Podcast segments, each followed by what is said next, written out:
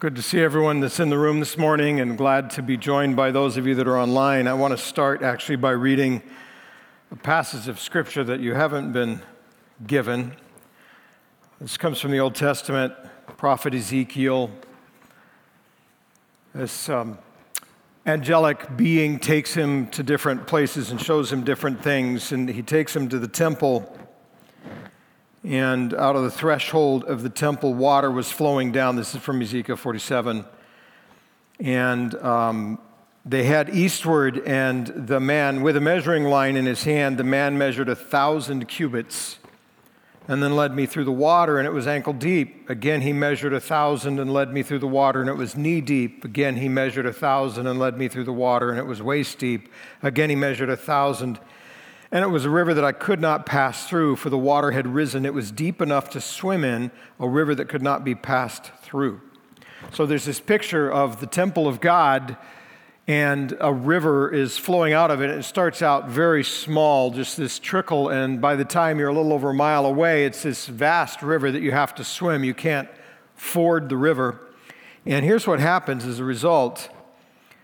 Um, the angelic being said, This water flows toward the eastern region and goes down into the Arabah and enters the sea. That's the Dead Sea, which is the large body of water to the east of Jerusalem that has no life in it and only has water flowing in, none out. It is incredibly um, filled with minerals and it's useless for almost anything. Um, it enters the sea. When, when the water flows into the sea, the water will become fresh the Dead Sea will turn fresh. Wherever the river goes, every living creature that swarms will live.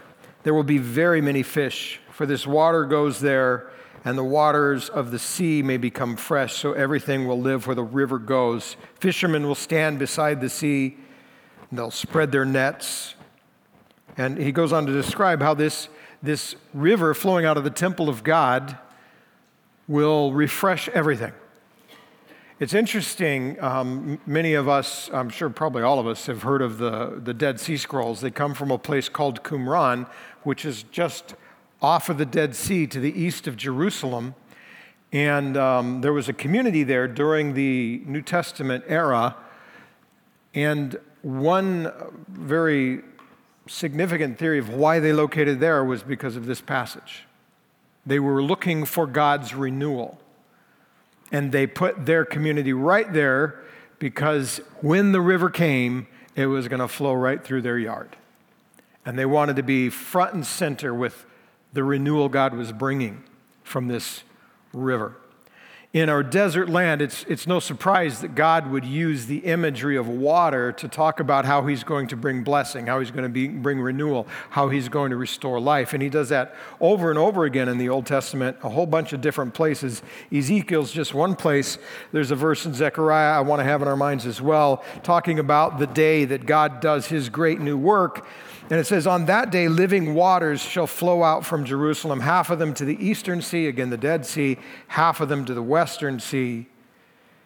There's this picture that living waters are going to come along and, and change everything. Water was this um, essential, non negotiable part of life. I mean, it's true for all of us, but if you live in a desert land and you're subsistence farmers for the most part, you, you got to have water, and the rain cycle is what is so critically important. And when there's no rain, there's nothing to drink, and there's no crops. And so it's this absolute sense of this is how God is going to sustain us. We're absolutely dependent upon Him for water. And, and so it's no wonder that that image also then expands into God's river flowing that's going to bring restoration and, and um, health and everything that we would want as God's people. One day, God's going to fix what's broken. And he pictures that with this image of water. Ezekiel um, lived at a time that was anything but refreshing. He was a prisoner, if you will. He was an exile in the land of Babylon. And the visions that he has in the book of Ezekiel take place in Israel, and he has to be transported in the vision back to Israel to see what's going on. And much of the visions, many of the visions are very disturbing. Uh, probably the most disturbing comes early in the book where the glory of God literally departs from his people. Ezekiel is taken to the temple, and he can see in God's temple they are worshiping pagans. It's this horrible, with pagan gods, it's this horrible, horrible um, state of affairs that has come about. That's why God's judgment has come. That's why most of the people by this time are actually in exile in Babylon. And when Ezekiel sees this image, the other thing that he sees is he sees that the Shekinah glory, this cloud that God manifested in himself in, that stayed in the Holy of Holies in the temple in Jerusalem, it rises from there and it moves to the edge of the temple and then to the edge of the city and then to the Mount of Olives as it leaves. And the picture is both symbolic and literally saying God is, in a sense, departing from his people. He made it possible to dwell among you, but you have not kept your covenant commitments, and I can't live among you anymore. And now it's a season of judgment. It's a season of waiting as well, because the book of Ezekiel goes on, and there's promises in there. Probably the most famous is the valley of dry bones, where God takes him to this valley and there's all these bones, and he says, Son of man, can these bones live? And Ezekiel says, Only you know, Lord. And then he says, prophesy to the bones, share the message. And as that happens, the bones begin to reform. And we have that spiritual that we like to sing, and that's a great song. But the picture is God, through his word and through his prophet, is saying, there's going to be a restoration. This is going to be amazing. By the time we get to Ezekiel 47, he's talking about this river flowing out of the temple one day that is going to bring restoration and restore and, and health, but not yet. Ezekiel dies in captivity, never seeing that. Generations pass. The control of Israel passes from Babylon to Persia. And when the Persians are now their overlords, finally they're allowed, a, a, number of them are allowed to go back to Israel, but it's a very ragtag remnant that goes back, and it's very difficult place that they live. And that's where Zechariah, the second passage that I read, he's one of the prophets. God actually sends two prophets to, to prop up the leadership of this remnant that's gone back because the, the high priest is, is a man named Joshua and he's not up for the task. And the, and the governor, who's part of the princely line, is a man named Zerubbabel and he's not up to the task. And God sends these prophets to encourage them and strengthen them. And he sends Zechariah and Haggai to support them and to help the people stay on task. The first order of business is rebuilding building the temple. And when they lay the foundation stones for the temple, the book of Ezra tells us there's this cacophony that happens because many of the people are excited. The temple of God is now being rebuilt. There's a place where God can again be among his people. And yet, those that are old enough to remember the temple from before just start weeping and wailing because it is so pitiful, it is so pathetic. Haggai tries to prop them up and encourage them, and he says, There will be a latter glory that exceeds the former glory. So just be courageous, be strong, and do the work. Zechariah is telling Zerubbabel, Don't despise the day of small things. This may look like nothing, but you will complete this work. It will be a work of grace that you will accomplish. It is not by might nor by power, but my, by my spirit, says the Lord of hosts. That's where that verse comes from, Zechariah 4. That's the picture. That's the place where they're living. They're waiting for God's promises. God makes so many promises through his prophets. And he often uses this imagery of water as a, as a picture of his power and of his renewing work, and even of the Holy Spirit. It, there are a number of passages that, that picture water as, as a symbol for the Holy Spirit that will one day be poured out on people. And yet, hundreds of years pass, and all they have is this increasing longing, this increasing thirst for the waters of God, this increasing need, this increasing disparity between the life that they see and the life that they think God is promising, that God has said, I will bring this. And they're going, How long? When is this going to happen? Oh Lord, is it now? The Persian Empire gives way to the Greek Empire as Alexander conquers them, and now the Jewish people are under Greek rule, and his empire fractures when he dies. And two of the generals in his empire take two parts one with a capital in Syria, one with a capital in Egypt. And Israel, for the next several hundred years, becomes this ping pong ball back and forth between these two great world powers. still waiting, still wondering. It's a hard life. They are an enslaved and oppressed people. They don't have their own rule. They don't have their own freedoms. The temple's been rebuilt, and it's a pathetic little temple compared to what they had under Solomon. There's no reference to the Shekinah uh, glory of God ever returning, so it appears to just be an empty shell. The Ark of the Covenant that contained the Ten Commandments was the, the seat where God would manifest his presence. It has disappeared. And they're waiting. They're waiting for God to do something. They're waiting for Him to fulfill the promise. And it goes on for hundreds of years. There's no prophets. Nobody's giving them the word of the Lord, the new message. There's very little uh, direct evidence of God. There's a few scattered miracles. These reminders that God is at work, but from a distance. And there's this constant thing in the back of their minds where's God? What's He doing? When's, this, when's the river going to flow? When's the restoration going to happen? Where's God? And when is He going to quench the thirst that I have in my soul for things to be right? During this same period of time, they were continuing their regular worship patterns. And the Feast of Tabernacles is one of the three big feasts that they did every year. It came in September, October. It was the last one, it was the one where they would celebrate the final harvest. And it was a time of thanksgiving, it was a, it was a celebration. But it was also a time of concern because it hadn't rained in months and months. The rainy season ends in May. It's been dry. The sea, the big body of water on the east is the Dead Sea. It's too salty and, and filled with minerals to be of any use. The body of water on the west is the Mediterranean Sea. It's ocean, it's salty, it's not any use.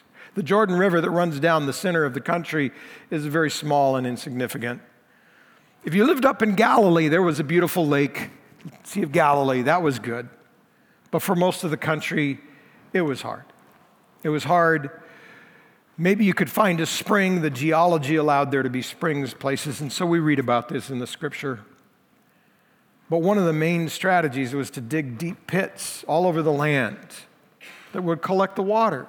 In the fall, when the rains would finally start and then the snows in the highland and would melt, those would fill up. They're called cisterns. That's where Joseph was thrown by his brothers when they sold him into slavery. They threw him into an empty cistern. That's where Jeremiah was imprisoned. When he sank down into the muck, it was late in the season. There was no water left, it was just this slimy mud. It was a cistern. It was a land filled with expectation waiting, but totally dependent on God doing something.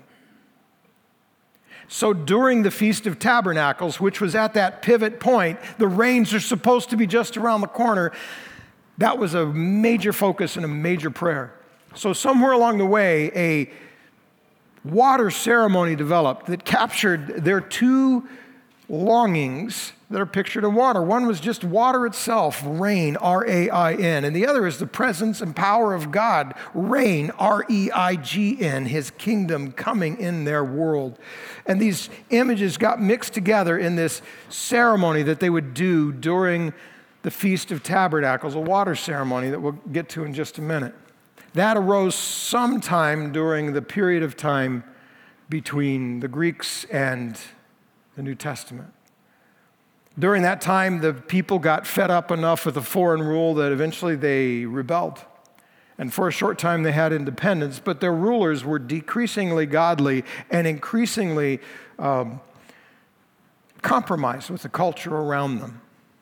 And then Rome came in, and that squashed that. So by the time we get to the New Testament, we have a people who have been under an oppressive rule almost without exception for 600 years. We have a people that have been without the presence of God seemingly in, in the Shekinah glory and, the, and, and the, the, the, Ark of the Covenant for 600 or more years. We have a people that have been waiting for these promises to be fulfilled about how God's going to work and how the latter days are going to bring new things, how He's going to pour out His Spirit, how a river is going to flow out of the temple and bring restoration. A people that are thirsty for God to show up, to do something, to fulfill his promise, to change their lives. And they, the faithful, a lot of people don't stay faithful, but those that do continue to go up to Jerusalem at the Feast of Tabernacles to celebrate, to give thanks to God for what He has given, and to cry out for what they need.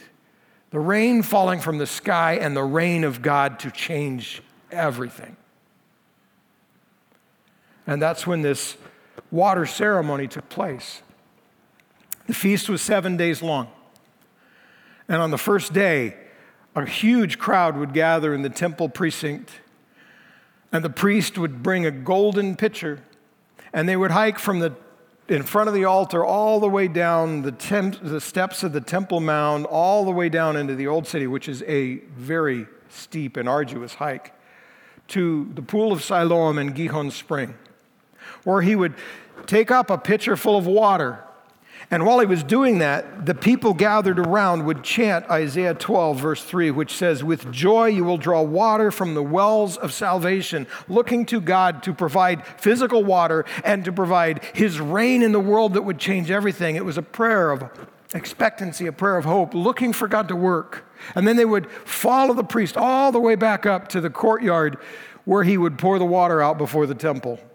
They did that on the first day. The second day, they gathered again and marched down to the spring and filled the pitcher and chanted the prayer. And by the way, they were also praying psalms as they were heading back up to the altar. And he would pour out the water. The third day, they would do the same thing. The fourth day, they would do the same thing. The fifth day, they would do the same thing. The sixth day, they gathered. They marched down. They filled the pitcher, chanting, you, you, With joy, you will draw water from the wells of salvation. Then they would hike back up, and he would pour it out before the altar on the seventh day, the last day, the great day of the feast.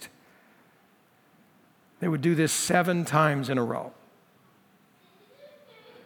Hike down, fill it up, hike up, pour it out, hike down, fill it up, hike up, pour it out, seven times.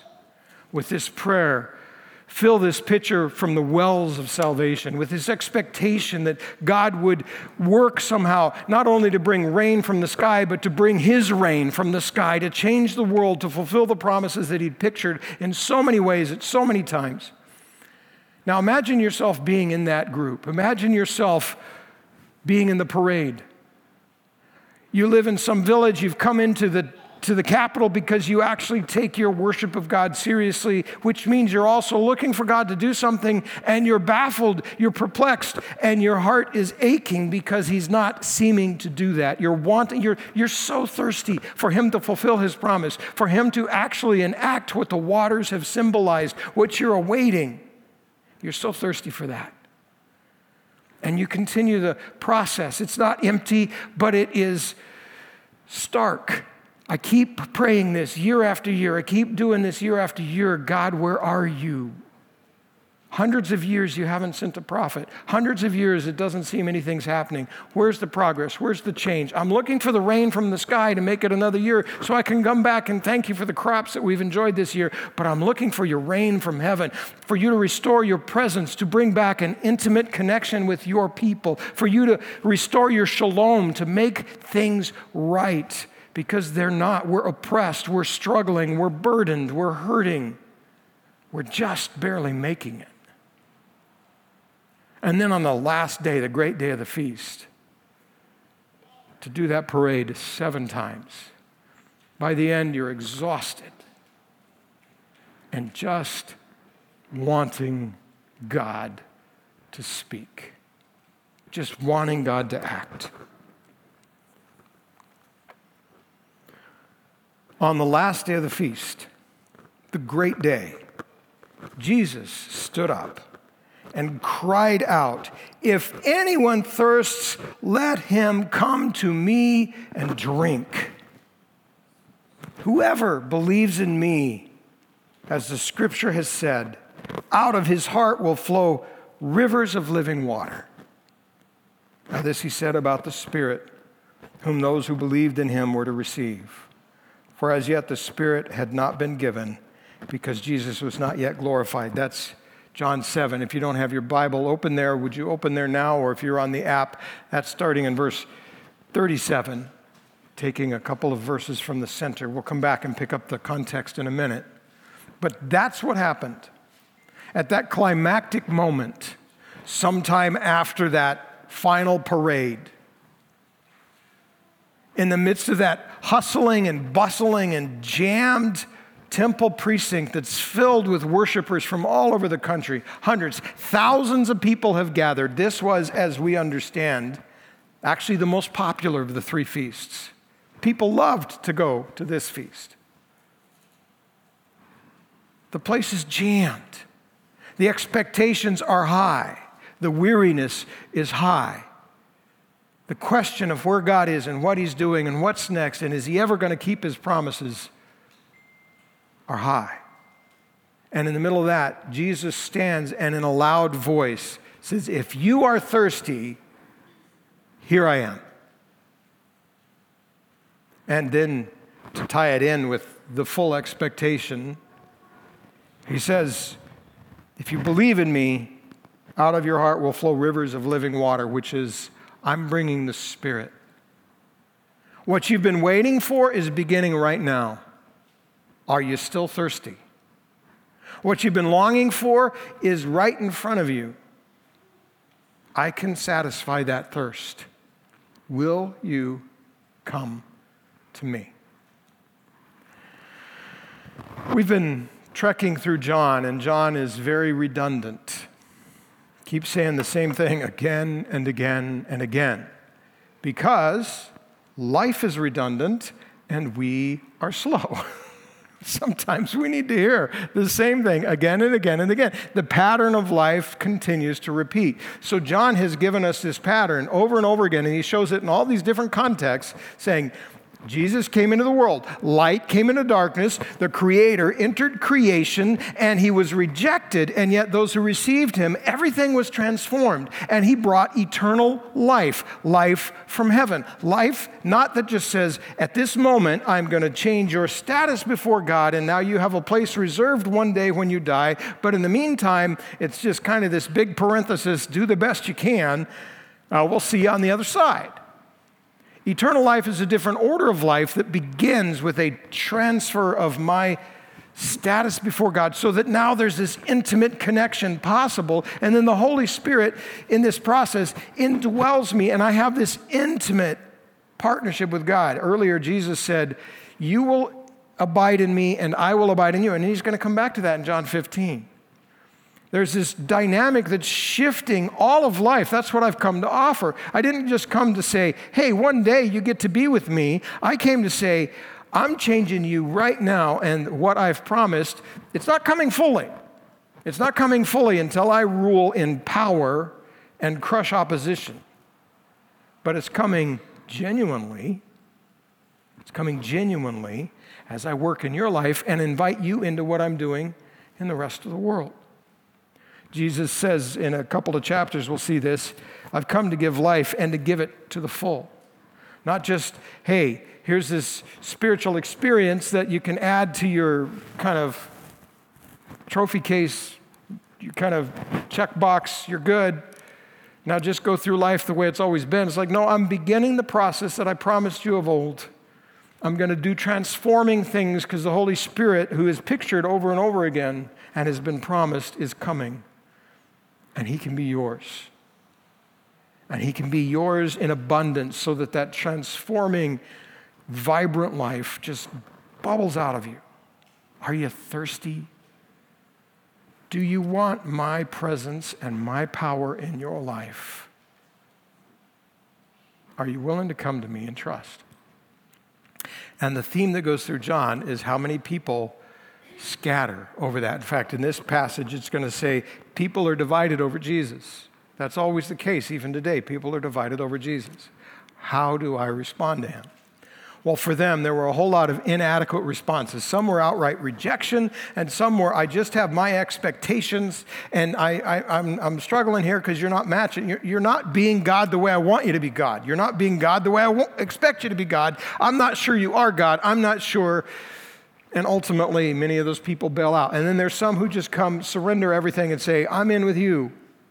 And they receive the Holy Spirit, they receive the spring of life that begins that transformation process. We've seen that again and again. Last week with Uche, it was Jesus' brothers who had their expectations. Well, if you're going to be Messiah, here's how you need to do it. And then there were the leaders who were basically rejecting. So let's pick up this week and we'll see again how people are responding, which is good for us to check our own hearts yet again and say, How am I responding? Is my heart lined up in faith so that the presence and power of Christ can really be experienced? Or am I somehow dampening the Holy Spirit's work in my life? Or for some of us, perhaps even I don't have that relationship. I've never come to the place of repentance, surrendering, and trusting. I don't know where I stand with God at all. Chances are, if you don't know where you stand with God, you stand on the outside of His blessing. And we'd love to talk to you because He loves you. He wants, he, Jesus came for you. He wants relationship with you. But you need to respond to Him, and we'd love to help you do that. Probably many of us have that relationship, but we still need to keep checking how how are we engaging? Are, are, am I really thirsty for Jesus? Am I really looking for the Holy Spirit to work in my life? Or are other things getting in the way? Right? So here's what happens in this passage, verse 25, if you want to follow along. Picking up for, from where Uche left off last week, some of the people of Jerusalem therefore said, Is not this the man whom they seek to kill? And here he is speaking openly, and they say nothing to him. Can it be that the authorities really know that this is the Christ? In a prior passage, Jesus said, They're trying to kill me, and people looked at him and said, You're nuts. Nobody's trying to kill you. What are you talking about? it's important to remember, Jesus is moving around and he's talking to different crowds. This is a crowd in Jerusalem. This is a crowd that lives in the place where the center of leadership is, and they know that the leaders actually are trying to kill Jesus. They get it. They've seen how these guys are responding. They understand they are plotting somehow to kill Jesus, which is why they're so stunned because here Jesus is in a public place, very openly teaching and doing so with impunity. Like, how can he do that? They ought to just squash him if they really think he's that bad. I mean, they've got the power, he doesn't. He's just this itinerant teacher from Galilee. Maybe he does a miracle here and there, but these are the guys with power. How can he just stand there with impunity and teach? And their answer is, well, maybe, maybe they figured out he is the Messiah. Maybe that's actually the case, and so they're not killing him. That's not actually what's keeping Jesus safe. We'll see that in a minute. But that's what they say, and then immediately they dismiss that. Verse 27. But wait, wait, wait, wait, hold on. We know where this man comes from and when the Christ appears, no one will know where he comes from. This, we know where this guy comes from. He can't be the Messiah because the Messiah comes out of nowhere, which, by the way, is not actually a biblical teaching. It's a popular teaching of their day that they had just kind of assumed was biblical, which is just a quick caution that happens all the time. Somebody says something, it's popular, we like it, and we just assume it's biblical, and it's not. Check it out. These people are taking a popular teaching and assuming this can't be the Messiah because we know where he came from and nobody will know where the Messiah came from. Now, Jesus is going to respond to them, and he's not really going to challenge them. He's going to kind of answer them, but mostly redirect them. So, Jesus, verse 28, proclaimed as he taught in the temple, You know me, and you know where I come from, but I've not come of my own accord. He who sent me is true, and him you do not know. I know him, for I come from him, and he sent me. In other words, he's saying, Well, maybe kind of, sort of, you know where I come from, but do you really know? Do you really know what this is about? It's not even about geography, it's about a mission. Yeah, I come from Galilee, in a sense. And also, in a sense, we're going to find out I come from Judea. But ultimately, I come from God. I've come for a purpose, and you're not understanding that. You don't really know me. You're not listening. Well, that offends them. So they were seeking to arrest him, but no one laid a hand on him because his hour had not yet come. Yet many of the people believed in him, and they said, When the Christ appears, will he do more signs than this man has done?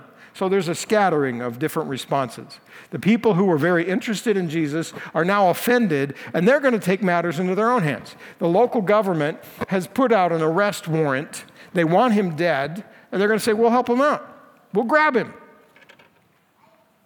They thought Jesus was working with impunity because the, the uh, leadership had changed their mind. They learned that's not true. They try to grab him and they find out why Jesus is really working with impunity because it says they can't arrest him because it wasn't his time.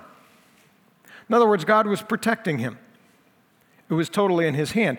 What's interesting is it doesn't tell us why they can't arrest him, other than because God won't let him. Doesn't give us any of the mechanics. Did he disappear? Did a whole group of disciples gather around him and start swinging? Did uh, something distract them and take them away? Did they get frozen to the ground and they tried to move and they, we don't know. We have no clue. And I think in that there's something useful to think about for just a minute because the real issue is it's God's plan. God will accomplish his plan. Sometimes, sometimes it's obvious how that's going to happen, and sometimes I have no clue. Sometimes it seems like it's impossible. Sometimes there's no explanation other than God does it. And if I'm really trusting God, I've got to be able to trust Him in all of those scenarios. Most of life is genuinely lived in the area of be wise, plan well, structure, discipline, all those things matter. But following Jesus inevitably leads me to times and places where I can't make the pieces fit. I need to be careful I'm actually following him. But even if I can't make the pieces fit, that's not really the point. If he's leading me, he is God. Jesus is safe not because these guys are bumblers, they don't know how to arrest him. Jesus is not safe because a group of superheroes showed up. Captain America stood up before him and said, There's always somebody like you. Come on. He doesn't do that. It's God. God protects Jesus because God's working out his plan. And God works out his plan in my life too. And sometimes the math doesn't actually work on the front end, but because God's in it, that, that fixes it. So his hour had not yet come. A lot of people do believe. And they're asking a question when the Christ appears, will he do more signs than this man has done? They actually don't understand fully about the Christ, right? The Messiah. There's a lot of debate. Some don't even think the Messiah will actually work miracles. Some think he will work a lot of miracles. Some think there's actually two Messiahs plus one prophet. That's one of the major views of the time because that's the only way they could figure in their own minds how all of God's plan fit together. So there's the prophet like Moses, and he's going to work a lot of miracles because that's what Moses did. And then there's going to be a Messiah like Aaron that's going to do a priestly function. And then there's going to be a Messiah like David who's going to do a kingly function. And they don't understand God's got prophet, priest, and king all rolled up into the one Messiah standing right before them who doesn't look like anything they expect. And he's not ticking any of their boxes. And their problem is not that he's not measuring up, it's they've got the wrong boxes. And so some drop their boxes and embrace Christ, and some are still struggling, and some actually have hardened. Verse 32 The Pharisees heard the crowd muttering these things. Muttering what? Muttering, wait, maybe this is the Messiah. Ooh, they don't like that. The Jewish leaders, which consisted of the Pharisees and of the priestly class, which would be the Sadducees, did not believe Jesus was Messiah. They didn't want him to be the center of attention. They didn't want anyone talking about him. And they sure didn't want people saying, maybe he's the Messiah. Worst possible thing. They get really upset. In fact, so upset that the Pharisees and the Sadducees, who never cooperate on anything, picture the Tea Party and AOC sitting down together and say, hey, let's form a new kind of coalition in Congress. That's not going to happen. They are so antithetical to one another they could never do it. And yet, because the Pharisees and the priests feel they have a common enemy who's a threat to them, they actually do partner. Look at what it says. Pharisees heard the crowd muttering these things about him, and the chief priests and Pharisees sent officers to arrest him. They were given by the Romans a fair amount of kind of civil governing um, authority. And they had their own police force. They already had it because God set it up when He set up the temple. He said, Some of the Levites will serve as the security for the tabernacle and later the temple. And so then, as their authority broadened, they would just use the temple police to enforce their will other places. So they send temple police to arrest Jesus. That's important to understand because these are not mercenaries. These are not people who are, are like professional cops who don't understand deep theology. That's not the zone they're coming from. They are professional cops, but they're actually religious leaders. They're well trained religious leaders who also have this function of policing, and they're given the arrest warrant go get Jesus. And then John pauses our narrative and focuses on what Jesus says. Jesus then said, I will be with you a little longer, and then I'm going to him who sent me. You will seek me and you will not find me. Where I am, you cannot come. The Jews said to one another, Where does this man intend to go that we will not find him? Does he intend to go to the dispersion among the Greeks and teach the Greeks? What does he mean by saying, You will seek me and you will not find me? And where I am, you cannot come? Jesus says, you won't be able to follow me. They mistake the issue for we don't want to follow you. Where do we want to go? Well, we don't want to go to the rest of the world. You know, they're really content where they are. They're really kind of arrogant about where they are. And even the other Jews who are scattered, the dispersion, it's like, yeah, okay, those are kind of, yeah. Is he going to go there? We're not going to follow him, that's for sure. You go talk to those people. You're going to go teach the rest of the Jewish world. You're going to go teach the Gentiles somewhere. Is that what he's talking about? I don't, I don't get what he's saying. It's in the middle of all that wrestling then that Jesus stands up and cries out, If anyone thirsts, let him come to me and drink. Whoever believes in me, as the scripture has said, out of his heart will flow rivers of living water. I promise that God is beginning to fulfill what he said by sending me. And when I complete this initial work, I will send the Spirit and you will be transformed. Do you want that? Do you want that intimacy with God in your day to day life? Do you want the power of God flowing through you so that you're becoming a different you, the you that you're supposed to be, and you're enabled to live in this world for God, with God, by God? Do you want that? Do you want to see that restoration take place? Anyone who's thirsty, you can have that because here I am. Then the arguments continue. Verse 40. When they heard these words, some of the people said, This really is the prophet. Others said, No, this is the Christ. But some said, Wait, is the Christ to come from Galilee? Has not the scripture said that the Christ comes from the offspring of David and comes from Bethlehem, the village where David was? So there was division among the people over him. They can't figure out who he is. Some of them wanted to arrest him.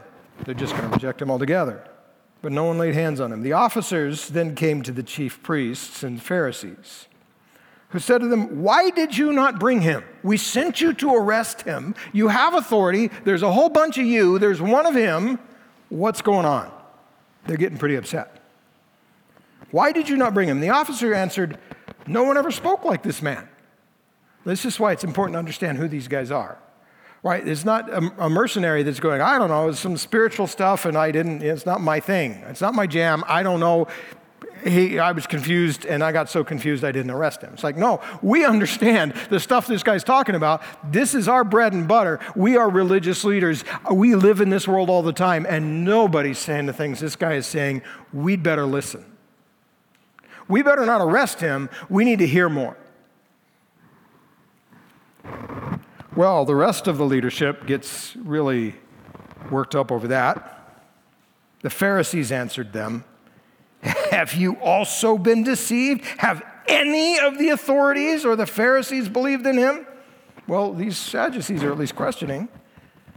This crowd does not know the law and is accursed, right? Don't be like the rabble. Who cares what they think? This guy may appeal to them. You should be better than that. What are you thinking? Nicodemus, who had gone to him before, John chapter 3, Nicodemus, who is a leading Pharisee and a major influencer, part of the leadership of their country. He stands up and he says, well, wait, wait, wait, wait. Does our law, verse 51, does our law judge a man without first giving him a hearing and learning what he does? Nicodemus isn't siding with Jesus. That would be overreading it. He's just saying, whoa, slow down, guys. We're all worked up here we at least need to be fair. We haven't even heard this guy. We're, we're trying him and condemning him and wanting to get rid of him, and we're not actually listening. Shouldn't we at least let him talk to us? They respond even more poorly to that. They replied, Are you from Galilee too? Search and see that no prophet arises from Galilee. Now, at this point, they're just so mad. They're actually saying things that are untrue. Jonah was from Galilee. Nahum was from Galilee. It's even possible that Elijah, the kind of definitive prophet, was from Galilee. Prophets do come from Galilee. The prophet, maybe they mean that. The prophet doesn't come from Galilee, but that's a reach because it doesn't say that. Moses just said there's a prophet coming like me. It doesn't say much more than that. They're just mad and they are they're threatened. That's that's the deal. God's coming into their world is threatening the life that they have chosen and they have got to squash that. So we see these two, actually three responses. Some people are listening and actually believing. We see other people who he's not meeting the expectations and ultimately leave him. And then there's the ones who've actually hardened their hearts and just keep doubling down on their resistance. Take a harder and harder line.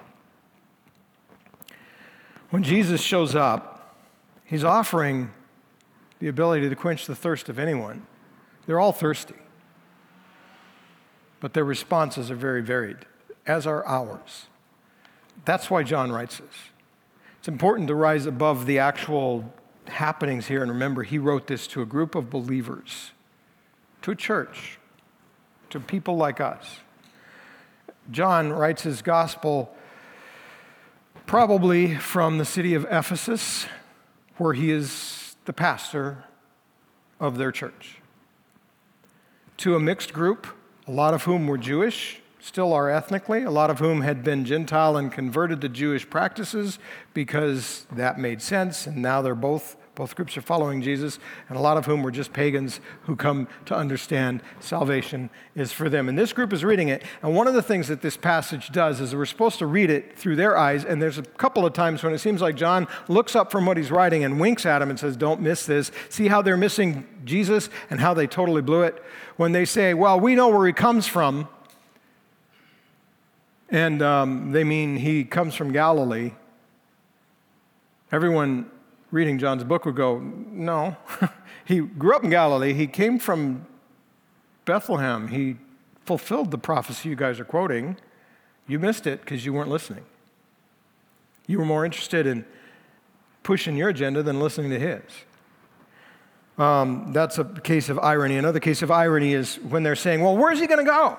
Is he going to go out to the dispersion? Talk to all the Gentiles? And the people that are reading it are a room full of dispersion Jews and Gentiles going, huh, yeah, he did. Yeah, yeah. Not, not personally, but he sent his followers out, and you guys thought that was crazy. You weren't listening, you missed it. And then the really dark one, I think, which would have been particularly painful for them to catch the irony, is when he says, Where I am, you cannot come. When he's talking to them, he's saying, Look, I'm going back to God. And you're, if you don't change your ways, you're going to die in your sins and you'll never see God. Tragic. But this, the, the question that we want to come back to and ask ourselves is, is at the very center Am I thirsty? Am I thirsty? Right? This is written for our benefit. Some of us need to come into relationship with God. Jesus has brought everything necessary. We just need to surrender and trust. And if you have that conversation in mind, let's have it because we want to help you. For a lot of us, that's not really the issue. The issue is as I live my life, do I stay thirsty for God? Does He stay the center? Does His kingdom, does His glory, does, does the work of His Spirit define me? Is it my daily experience? Or have I started, have I started allowing or, or trying to allow other things to quench my thirst? They never will work. Uche asked last week, What are the things that you think about? And I've been thinking about this week. And a couple of categories that might be helpful. What are the things that you fantasize about? And what are the things that you fret about? Right? Now, sometimes fantasies are just plain wrong. Some people have fantasies that are sinful, and, and if that's the case, you, you need to repent and turn away from that. But, but sometimes we have fantasies that are in and of themselves fine. They're just, uh, wouldn't this be great? Wouldn't that be great? We call them dreams, we call them whatever. And here's the question because Uche's question last week kind of ties in with where we're going this week. What you, what's really capturing your mind? What's really capturing your heart? And those things do they take over? Do I spend too much time, too much energy? Because here's what I suspect. I suspect that by looking at my own, because I do have things that I dream of, and it's like sometimes those take on too big a life. And, and, and what's the problem there is I'm looking to fulfill my thirst with the wrong thing. And actually, sometimes if you look deeper at that very thing, it's just pointing me back to God. Why do I want whatever it is that I'm longing for? It's because it gives me peace, it gives me joy. Well, that's found in God. It, it's, it's a good need that I'm seeking to meet, but I'm seeking to meet it the wrong way. It might even be appropriate for me to have that thing, that experience, that time, that whatever with God, but somehow it takes over and I'm no longer thirsting for God. I'm no longer with the psalmist who says, As the deer pants for the water brooks, so my soul longs after you. I'm longing after something else. What are the things that are your fantasies? And then what are the things that you fret about? Because fretfulness is another one of those, I think, windows into what, what we're really seeking to satisfy ourselves with. I have to be responsible. I have to work. I have to plan. I have to structure. I have to solve. And it's not always easy. Sometimes it's tough. Sometimes it's a ton of work. Sometimes it takes coming back and coming back and coming back. But sometimes that takes on a life of its own and that takes over. And suddenly I've become God and I've got to solve this. And my fretfulness is if this isn't fixed, I can't have peace. Or if this isn't fixed, I can't be secure. If this isn't fixed, and what it is, is I'm saying, I'm no longer thirsting for God, and I'm no longer thirsting for Christ, and I'm no longer looking to have these things met by the Holy Spirit's vibrant work that is welling up within me because of my birthright. And instead, I'm chasing after these things my own. Jesus comes at the most dramatic time and he says, Look, if you're thirsty, here I stand. Come and drink. I think he still says that today. The question is do we, do we believe him? Um, and will we trust Him? We pray. Lord, thank you for your grace. Thank you, Jesus, for your work on the cross, your resurrection, for the fact that you returned to heaven and sent your, your Spirit to live in us. Thank you for that dynamic, Lord. So much of life is challenging and hard, and we don't like it, and we struggle, and we want you to change things, and all the time you're working within us if we let you. And we can anchor there. Even when things continue to be hard, we can anchor there.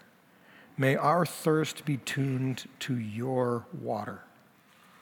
May that be what we're really seeking. May we keep coming back to that and to you. I pray in Jesus' name. Amen.